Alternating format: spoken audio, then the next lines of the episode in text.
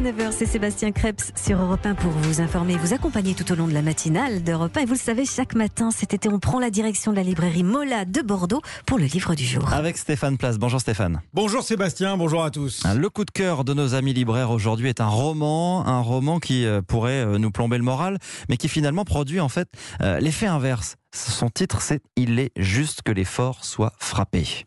Vlouch, c'est le titre un peu étonnant, je vous l'accorde, du premier chapitre de ce livre. Mais précisément, c'est l'effet que ce roman produit sur le lecteur. Une vague qui vous embarque dans cette histoire de vie parce que c'est d'abord l'énergie de l'existence que portent ces lignes. Malgré la maladie et l'issue fatale après des mois de combat, de douleur, d'hôpital, malgré l'injustice absolue qui frappe Sarah, une jeune mère de famille, fauchée par le cancer en pleine force de l'âge.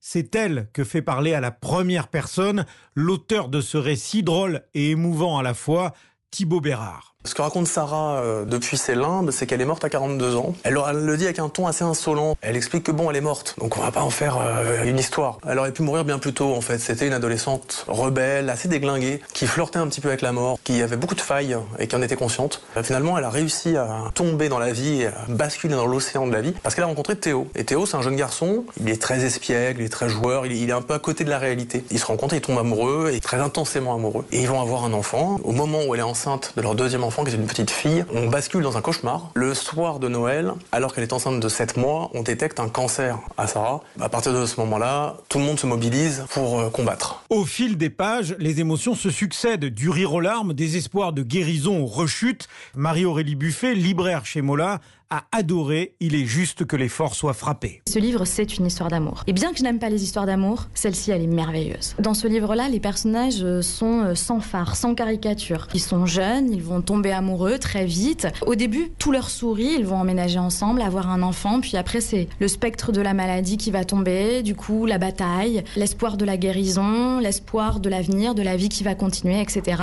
La première chose qu'on peut dire de ce roman-là, c'est qu'il est lumineux. Il est drôle, la mort qui fait partie de la vie et la mort en fait qui n'empêche pas la vie de continuer après pour Théo. Ce personnage Théo qui n'est donc pas la voix qu'on entend tout le roman mais qui est en fait la voix du romancier puisque Thibaut Béra c'est de sa vie qu'il s'est inspiré pour écrire ce, ce, très beau premier roman. Et donc c'est ça aussi qui va donner toute la grâce toutes les tripes toute la beauté de ce livre là tout le souffle épique de ce livre là c'est qu'il est vécu et c'est qu'en fait il va rentrer dans nos veines dans notre peau autant qu'il est dans celle de Thibaut Bérard. Une sincérité une justesse dans l'écriture rythmée simple qui caractérise ce premier roman et au bout du compte, une ode formidable au bonheur et à la vie. Il est juste que l'effort soit frappé, c'est aux éditions de l'Observatoire EDS. Merci Stéphane Place.